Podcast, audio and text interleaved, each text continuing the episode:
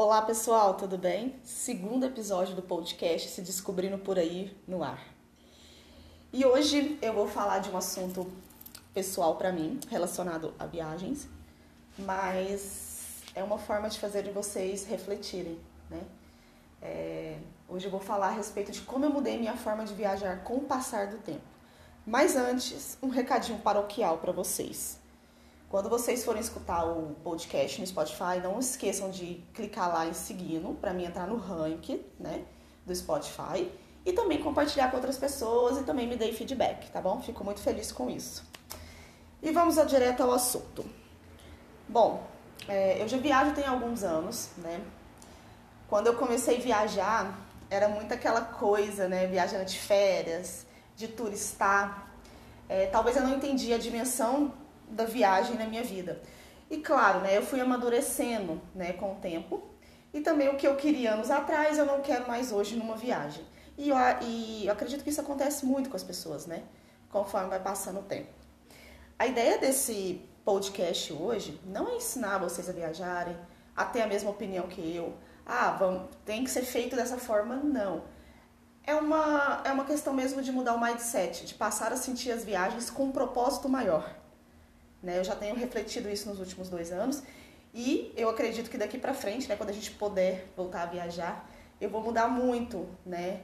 O sentido de eu ir para um determinado lugar, né? O porquê eu estou buscando viajar para aquele lugar, sentir de uma forma diferente. E um ponto interessante nessa mudança da forma de viajar, que querendo ou não querendo, é, com essa situação do Covid que nós todos estamos vivendo, vamos ser obrigados a mudar a nossa forma de viajar, de um jeito ou de outro, né? Num grau maior, num grau menor. É, não sei se vocês estão percebendo, né? Cada vez mais as pessoas estão procurando viagens ao ar livre, né? Então, assim, é um mercado que está crescendo em meio à pandemia, né? Então, as pessoas estão descobrindo uma nova forma de viajar. E em relação a isso também, é, dessa mudança, é, eu estava estava vendo reportagens, né? Alguns países da Europa já voltaram, assim, entre eles, né? Cidadãos lá. E um exemplo disso é Paris. É, Paris reabriu alguns pontos turísticos e um deles foi o Museu do Louvre. É, quem já conhece o Louvre é, sabe como que funciona. Eu já fui no Louvre e assim é aquela fila, é aquela aglomeração de pessoas, né? Tem todo aquele estresse por causa do ingresso. E principalmente quando você chega, né, na sala onde fica a Mona Lisa, é pior ainda, né? As pessoas faltam te bater, brigar entre elas, é celular tirando foto, querendo pular a cordinha, pedindo para o segurança para chegar perto do quadro. É aquela loucura, né? Loucura tradicional de pontos turísticos. E com essa reabertura do Louvre, é, foi uma forma diferente, né? Não tem aglomeração, não tem filas. E eu achei isso sensacional, né? Porque é isso que vai acontecer daqui para frente, né? É, principalmente citando né, os pontos turísticos, né? E talvez a gente passe a perceber que a gente não precisa, talvez, gastar o nosso tempo ali naquela fila para ver aquele monumento. Não estou falando que não é legal, tá, gente? Eu adoro é, esses pontos turísticos famosos. Mas a gente também precisa filtrar. Existem outras coisas ali naquele lugar que a gente está viajando, além daquele famosinho, né? E isso é tão interessante porque a gente precisa parar para pensar que quando a gente sai da nossa casa e vai fazer uma viagem, seja ela qual for o motivo, qual for que você está fazendo, a gente está indo para um lugar que tem uma história e a gente precisa se permitir a viver aquilo, a viver as sensações que aquele momento, aquela viagem vai trazer pra gente. Às vezes a gente esquece disso, né? E conforme eu fui fazendo isso na minha vida, eu fui enxergando as viagens com um propósito maior. É, um outro exemplo aqui dessa mudança, que no meu quesito pessoal, foi muito a questão do desapego, né? É, o ano passado eu fiz uma viagem para alguns países da Europa, quase 20 dias, e eu me lembro que eu fiquei bem estressada por causa das malas, né? Eu levei uma mala grande, pesada, uma mala pequena e a mochila. E alguns destinos, né, eu fiz de trem. E assim, não tem ninguém para te ajudar. Você arrasta as malas, as malas são pesadas, você tem que posicionar elas, às vezes fica posicionada longe da sua cabine. E sem falar que como eu ia de um país para o outro, né, eu desfazia a mala, fazia a mala de novo, era aquela bagunça. pra mim foi estressante, né? Eu falei, cara, isso não tá legal, isso não tá fluindo, né? Isso aqui é um peso desnecessário, até mesmo porque eu não usei tudo que estava dentro da mala, né? Claro, gente, eu adoro tirar foto, eu adoro ter looks disponíveis, quem não gosta. Mas é nessas horas que você vê que é um peso desnecessário, né? Se começa a tirar a leveza da viagem, acho que não faz sentido. E aí foi nessa viagem que eu tomei uma decisão que assim que eu tivesse uma nova oportunidade de viajar, eu ia testar a, a ideia do desapego nessa questão da, das bagagens. E meses depois, né, eu fiz uma viagem de 10 dias aqui no Brasil, fui para Santa Catarina, Blumenau e depois eu fui para Morro de São Paulo. E era uma viagem de baixo custo, eu tinha pouca grana. Eu, para não pagar o despacho da mala, levei uma mala de 10 quilos, né, e a minha mochila. E o que eu levei nessa mala, eu não usei tudo. Né? Salto alto eu já nem levo, já aboli muito tempo das minhas malas de viagem, até mesmo porque até para sair à noite eu saio de tênis. Mas eu percebi que eu tava levando menos coisa e mesmo assim ainda não usei tudo. E eu fui super feliz naquela viagem, eu não tive o peso da bagagem. E eu vou introduzir isso daqui para frente para as próximas viagens, claro, equilibrando, né? O lugar que você vai, está frio, está calor, a quantidade de dias, isso vai de cada de cada pessoa, né? Mas foi uma visão que eu tive interessante e funcionou. E eu achei legal, me trouxe leveza na hora da viagem.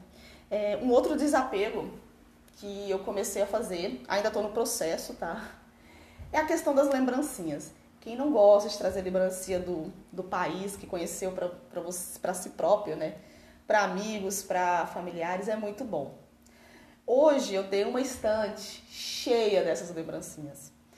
E assim, quando eu olho para elas, eu falo: onde você estava com a cabeça, Natália? Porque eu não tenho lugar mais para pôr.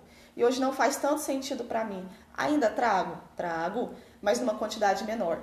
E não de todas as viagens que eu fiz no ano. Às vezes eu escolho uma viagem ou duas para trazer alguma coisa, ou só uma lembrancinha bem marcante, né? Eu passei a enxergar que não, não tem necessidade. É o que eu vivi na viagem é importante para mim né? Até mesmo pela memória fotográfica que eu tenho, memória faltiva também. É, eu levo muitos cheiros de viagens e eu fico lembrando durante algum tempo. E puxando esse gancho da memória, eu tenho uma mania que poucas pessoas sabem, principalmente as que viajam comigo, porque eu não conto e elas também nem percebem. Sempre em algum lugar que eu tô, eu escolho um momento. Não precisa ser um momento marcante da viagem. Pode ser no início, no meio, no fim. Pode ser numa rua, pode ser dentro do hotel pode ser num ponto turístico. Eu crio ali um momento de segundos e eu paro, ou eu fecho o olho, ou eu de olhos abertos, e admiro e gravo aquilo na minha memória. E sempre eu vou voltar naquilo. Né? Eu fiz isso em 2014, quando eu estava em Buenos Aires. O meu hotel, ele tinha uma...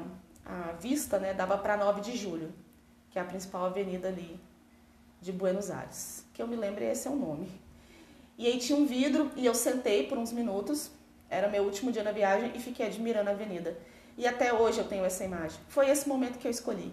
Já fiz isso em diversas viagens, né?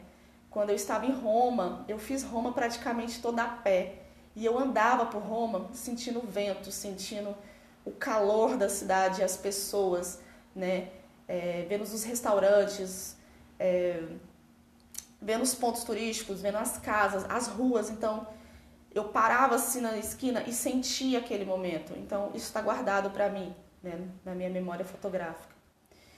E voltando um pouco naquele assunto dos pontos turísticos, é, no exemplo da viagem que eu fiz o ano passado, né, por esses países na Europa, eu visitei vários pontos. E a, história do ponto turístico é que às vezes não é o que você espera, né, e tem aquela dificuldade, né, porque é muita gente, aquele estresse. Eu vivi tudo isso. E na minha última parada, que foi em Amsterdã, foi um pouco diferente. Eu não, não conhecia metade dos pontos turísticos da cidade, não, não me interessou. E era suficiente para mim andar pelas ruas de Amsterdã e sentir a cidade. Então, assim, as minhas lembranças de Amsterdã são as ruas, né? São os canais ali de Amsterdã, as bicicletas. E e, e eu falei, cara, isso é o que faz sentido para mim, é o que é o que traz felicidade para mim na viagem. E tá tudo bem se isso não traz felicidade para você na viagem.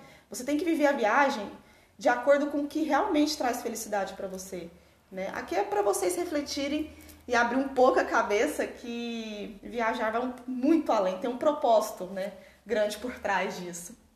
E como eu já estava algum tempo, né, refletindo sobre essa forma minha de viajar. No início desse ano, eu fiz uma consulta de astrocartografia. Não sei se vocês já ouviram falar. Quem não ouviu falar, se quiser pesquisar, depois se quiser me mandar uma mensagem, eu indico a pessoa que eu fiz. Eu não sou especialista, tá? Então vou explicar mais ou menos aqui por cima. A astrocartografia, ela é vista através do seu mapa astral. É astrologia, tá, gente? Então ele tem sua data de nascimento, os planetas, existem diversas áreas, né, pessoais da sua vida. E aí essas linhas na astrocartografia vão passar lá, por exemplo, na área de carreira, área de relacionamento, área de lazer, de estudo, de autoconhecimento, espiritualidade. E aquele planeta vai passar e ele vai falar se é bom para você viajar para aquela determinada área da sua vida, ou se não é bom, se é perigoso. E eu tinha uma curiosidade de fazer, porque tem muitos lugares que eu conheci que eu tive uma conexão muito forte. E eu quis confirmar se realmente fazia sentido. E tem lugares que eu tenho muita vontade de conhecer que eu já tenho essa conexão sem ter conhecido o lugar. Né? E realmente fez sentido nos dois âmbitos. E também acabei descobrindo outros lugares que eu nem imaginava, que seria muito interessante é, também né, eu conhecer, né, para me descobrir mais ainda. Pessoal, é isso. Eu espero que tenha feito sentido para vocês, que vocês tenham gostado. Então curtem, compartilhem com outras pessoas, tá? Então, logo logo a gente vai voltar a viajar, né? Eu não vejo a hora, né? Pensa eu que só falo de viagem, sou a maluquinha da viagem. E é isso. Até o próximo podcast. Um beijo.